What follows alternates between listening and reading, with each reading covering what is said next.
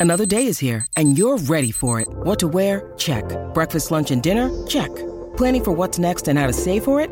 That's where Bank of America can help. For your financial to dos, Bank of America has experts ready to help get you closer to your goals.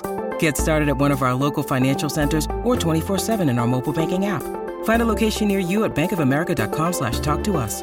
What would you like the power to do? Mobile banking requires downloading the app and is only available for select devices. Message and data rates may apply. Bank of America and a member FDIC.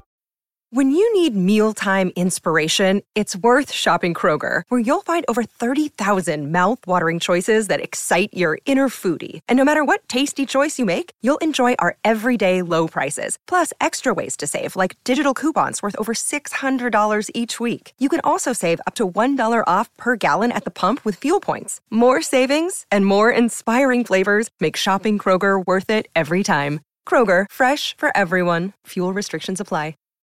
A fine giornata la chiamata più attesa. Henry, ci sono novità, ho una buona notizia. Conoscendo l'avvocato Limardi e il suo pessimismo leopardiano, la presenza di una buona notizia è già tanto come input. Il giudice è un mio amico e mi ha dato l'ok per l'ingresso in comunità del ragazzo. Manca solo la firma.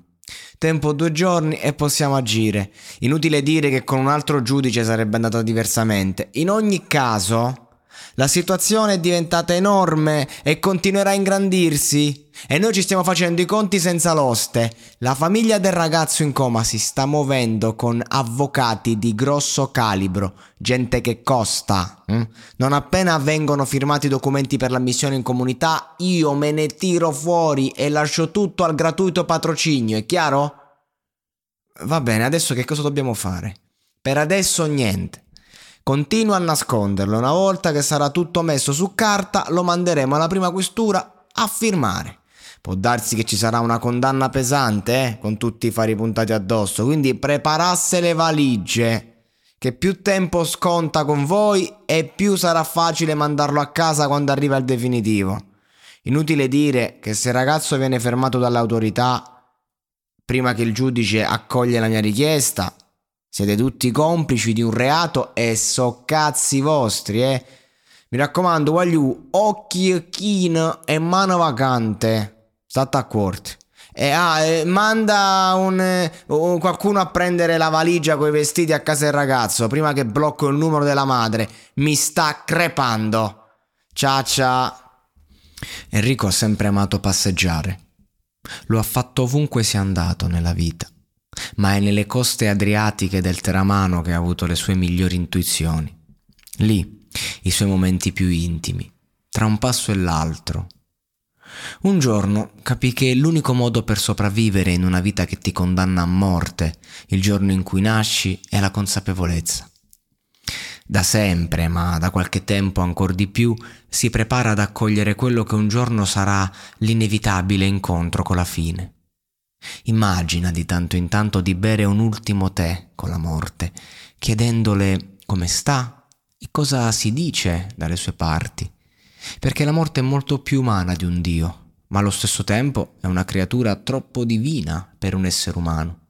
Eppure, a forza di incontrare persone, si è avvicinata al nostro modo di essere, di pensare, e si affeziona a chi la accoglie senza paura. Se qualcuno le sta simpatico e non fa soltanto il paraculo, se osservata con compassione, magari decide di restare e accettare una compagnia più del dovuto. Nel gergo si dice risparmiare tempo. Il tempo è l'unica cosa che abbia un valore e la compassione si apprende molto più facilmente dagli sguardi così intensi di certi ragazzi così giovani, così stolti. Ragazzi di vita, scriverebbe Pasolini. Giovani adulti che diventano adulti giovani, che si guardano attorno a caccia di una guida che li conduca serenamente ad accettare le loro paure. Enrico passeggia quando vuole dare valore al suo tempo e quando ha bisogno di ricordarsi cosa vuol dire essere vivo, come che si trova a colloquio con la morte stessa. Certi pensieri, in verità, arrivano quando si affrontano scelte che possono fare la differenza nella nostra o nella vita del prossimo, facendo i conti con gli inizi e con i finali. Quando sta per succedere qualcosa. Il mattino successivo Enrico manda a chiamare Stefano per raccontargli le novità riguardanti il suo caso. Ma non lo trova e allora inizia a cercarlo per tutto l'appartamento. C'è la porta di uno sgabuzzino chiusa a chiave. Tra le fessure traspare qualche sospiro. Enrico attende fuori, senza dire una parola, fino a quando Stefano e una ragazza non escono di lì. Uno sguardo severo verso la ragazza che abbassa la testa e fugge via. Uno sguardo di rabbia verso il ragazzo che ancora non capisce. Ascoltami bene, perché io non sono uno che mette le regole, ma quelle che mette vanno rispettate, non per te, per gli altri. Non si può avere una relazione qui dentro, non si può fare sesso tra compagni di percorso, ci si può innamorare, si possono esternare i sentimenti, ma questi devono maturare con te prima di poter essere espressi. Altrimenti, tolta una dipendenza, la colmiamo con ciò che capita. Finiamo per essere usati o peggio, per usare. Dobbiamo ancora parlare dei tuoi problemi di tossicodipendenza, visto che quelli legali sono più incombenti. Ma la prossima volta che ti permetti di violare le regole di questo posto mettendo in mezzo un'altra persona con i suoi di problemi e che sta lottando davvero per resistere, a differenza tua che ancora devi dimostrare se sei qui perché ti conviene o perché lo vuoi davvero, allora ti sbatterò fuori da questa comunità, a calci. Sarò io stesso a richiedere al giudice di farti scontare l'intera pena dentro una cazzo di galera. Oggi facciamo finta di niente, ma se vuoi che continui ad essere il tuo complice, non fare mai più nulla alle mie spalle. Se hai delle paure me le racconti, se sei distrutto me ne parli, se sei felice gioiamo insieme. Se ti si alza il cazzo me lo viene a dire, non, sbatti, non lo sbatti dentro la prima che passa. Ma non abbiamo fatto niente. Non prendermi per il culo. Abbi rispetto della mia intelligenza. Non conta solo ciò che fai, conta anche ciò che vuoi fare, nel bene e nel male. Scusami, scusami il cazzo. Sai giocare a basket? Un po'. Ti ho portato un paio di pantaloncini e una maglietta. Oggi si gioca. Ma no dai, ma magari un altro giorno. Se vuoi essere aiutato devi sottoporti alle terapie di questo posto e lo sport è il farmaco migliore contro ogni problema, lo sapevi? In campo emerge chi siamo, quindi va a cambiarti e vieni al cortile che tra mezz'ora vengono alcuni ragazzi dalla sede centrale. Facciamo un torneo 3 contro 3, una volta a settimana. Tu nemmeno sai chi è, ma il grande Edoardo De Filippo diceva che non c'è nulla di più serio di un gioco. Lo capisci cosa intendo? Yari, e non provare tutti i tiri, hai dei compagni di squadra, te ne sei scordato? grida Enrico. E non mi rompere il cazzo, Enrico, ma non lo vedi con la mano calda? risponde Yari. Sì, ma non giochi da solo. Cambio, Yari, fuori, Stefano, entra tu. Il clima di una partita in comunità è quello delle sfide personali. Iari è un ragazzo esuberante che ha sempre sognato di fare lo sportivo. È talentuoso e ovunque ci sia di mezzo una palla, basket, calcio, persino a pallavolo, ma la testa non ha supportato il suo talento, come per tutti quelli come lui. Dice che la pallacanestro non è più quella di una volta, che un giocatore in Lega 2 lo pagano come un operaio, ma sono solo stronzate. Lui gioca per se stesso, non gli interessa della squadra. Per questo eh, per anni ha abusato del crack. O si mette troppo al di sopra del prossimo, oppure si sente una merda ad ogni confronto. Durante le partite cerca di attirare l'attenzione su di sé come può e inoltre è già stato allontanato più volte dalla struttura perché non riesce a non provarci con le ragazze appena arrivate. Ha una predilizione per quelle con gli occhi a fanale, quelle che pare abbiano la scritta aiutami in faccia, quelle che sembrano agnelli ma sanno essere spregevoli come vipere, quelle che usano e non si lasciano usare, le più belle e anche le più pericolose. Rientrando in partita alla prima azione Iari ne smarca uno, poi umilia letteralmente il secondo, arriva fino a sotto canestro dove c'è Pierluigi che è troppo più alto di lui per essere affrontato uno contro uno in quella circostanza. Stefano è solo, basterebbe un piccolo passaggio e sarebbe faccia a faccia col canestro, ma Iari preferisce cercare il numero e quasi gli riesce se non fosse che la palla scheggia il ferro ed esce fuori. Ya, Yari, cazzo, gioca per la squadra. È mai possibile che sei il più forte, sei quello che fa più punti e non vinci mai una partita?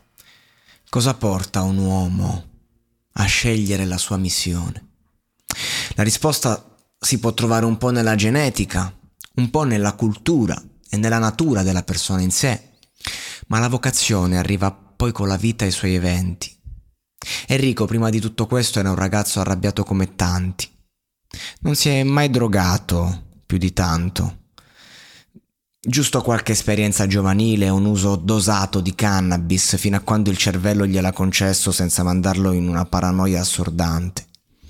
La sua rabbia si placò quando venne raccolta in un libro che messo in vendita online come ebook per una questione algoritmica ha iniziato a girare fino a quando una major del settore non lo ha contattato e con il cartaceo promosso a dovere ha raggiunto uno strabiliante numero di vendite. Oggi è possibile diventare scrittori così, dal nulla. I soldi, anche se non contano niente, nobilitano i ragazzi di strada. Enrico non ha mai creduto di essere uno scrittore. Eh? Le critiche che riceveva ogni giorno dai critici e dagli accademici confermavano le sue insicurezze. Semplicemente segnava i suoi pensieri su carta o sul cellulare un giorno li ha miscelati ottenendo qualcosa di autentico.